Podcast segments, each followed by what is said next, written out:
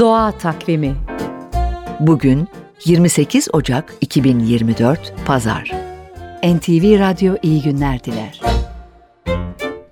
Anadolu halk takvimine göre Ayağındon fırtınası günündeyiz. Güneyden esen bu fırtına denizcilerin korkulu rüyasıdır. Bizans döneminde gemileri, kadırgaları batırmış, pek çok batığın sebebi olmuş. Öyle ki eskiden kadılar bu fırtınada denize açılmayı yasaklarmış.